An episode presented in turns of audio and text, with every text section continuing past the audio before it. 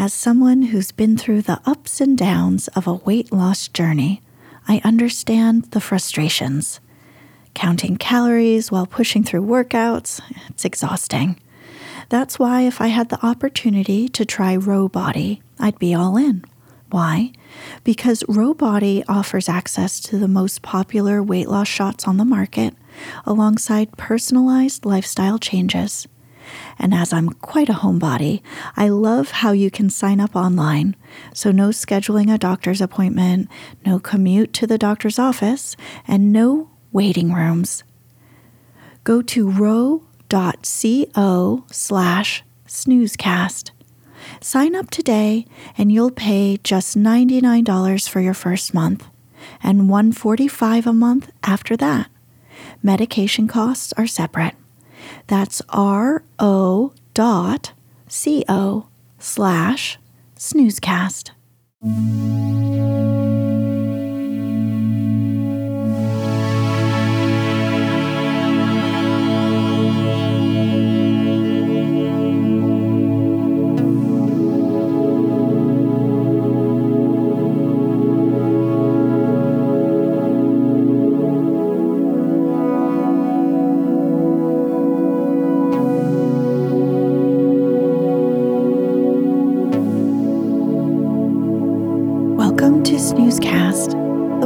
Designed to help you fall asleep.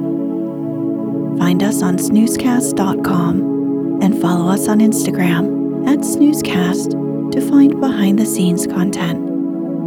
If you enjoy our show, please write a review on the Apple Podcasts app. Also, share us with a friend. This episode is brought to you by A Whistle for the Wind. Tonight, we shall read the next chapter to Peter Pan, the 1911 novel by J.M. Barrie. An easy way to listen to this continuing story in order is at snoozecast.com slash series.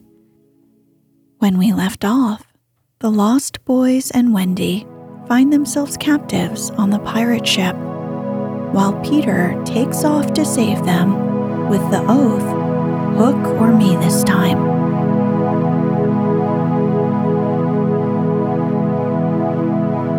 Get cozy. Close your eyes.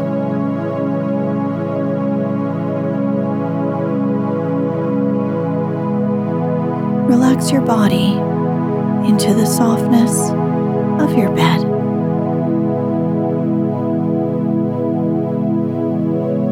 Now, take a few deep breaths.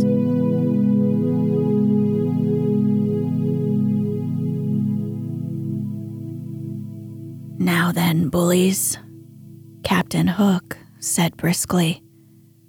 Six of you walk the plank tonight, but I have room for two cabin boys. Which of you is it to be? Don't irritate him unnecessarily, had been Wendy's instructions in the hold.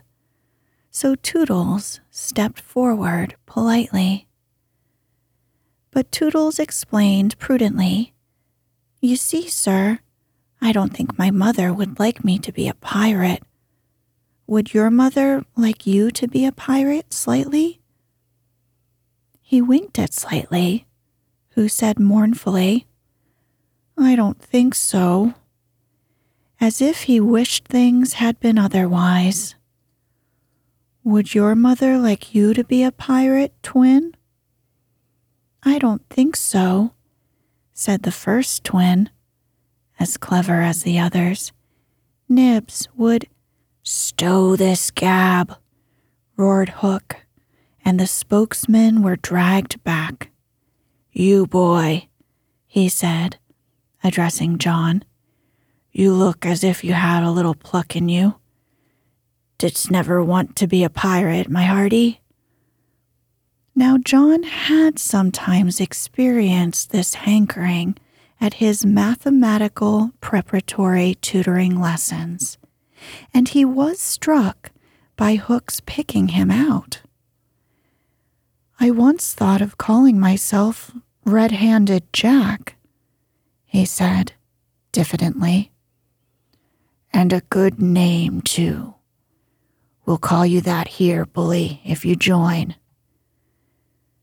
What do you think, Michael? asked John. Well, what would you call me if I join? Michael demanded. Blackbeard Joe. Michael was naturally impressed. What do you think, John? He wanted John to decide, and John wanted him to decide. Shall we still be respectful subjects of the king? John inquired. Through Hook's teeth came the answer. You would have to swear, down with the king. Perhaps John had not behaved very well so far, but he shone out now. Then I refuse, he cried, banging the barrel in front of Hook. And I refuse, cried Michael. Rule Britannia, squeaked Curly.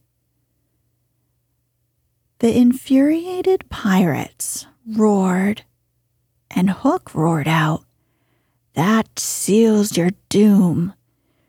Bring up their mother. Get the plank ready. They were only boys, and they went white as they saw Jukes and Cecco preparing the plank.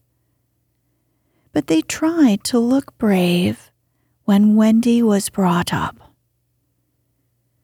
No words of mine can tell you how Wendy despised those pirates.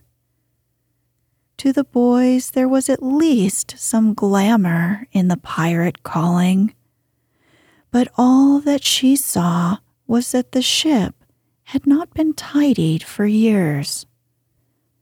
There was not a porthole on the grimy glass of which you might not have written with your finger, Wash me. And she had already written it on several.